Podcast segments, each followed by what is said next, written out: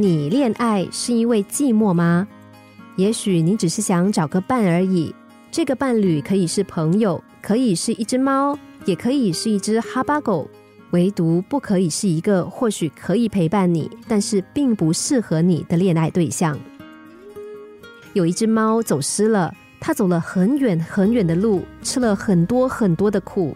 它也很想像路边那些流浪狗、流浪猫一样，只要自己能够生存下去就行了。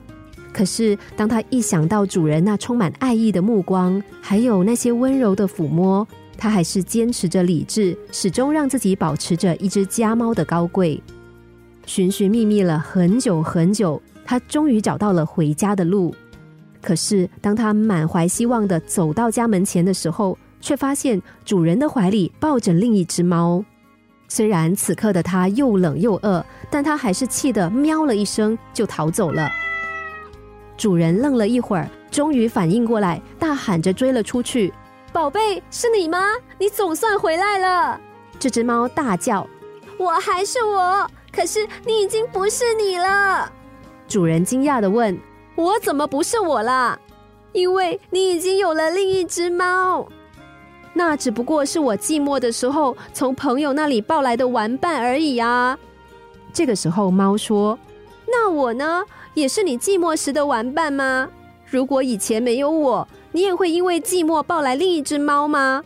不管那只猫是长毛的还是短毛的，是波斯猫还是挪威森林猫，如果是这样的话，那我在你心里面到底算什么？不过也就是一个寂寞时候的玩伴而已。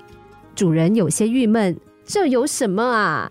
猫说：“我把你当做唯一，你却把我当做寂寞时众多的玩伴之一。”我也觉得没什么，再见。说完，他飞快的跑走了。我们和恋人的关系，其实也就像是刚刚故事里头的主人和猫的关系，是彼此之间发自内心的爱。爱人这个位置非你莫属，而不是寂寞的时候随随便便的一个伴侣。不然，这个伴侣可以是任何人、任何东西。为什么非你莫属呢？因为寂寞而恋爱，只是找了一个伴侣而已，并不是找了一个爱人。爱一个人不应该带有条件，而是该出自真心的去爱。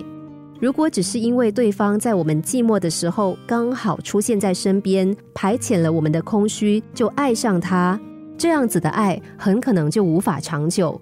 因为当再出现一个能够满足你其他需求的人的时候，你很可能就会移情别恋。你的自私会让你一直在寻觅新恋情，最终孤独一人。心灵小故事，星期一至五下午两点四十分首播，晚上十一点四十分重播。重温 Podcast，上网 U F M 一零零三 t S G。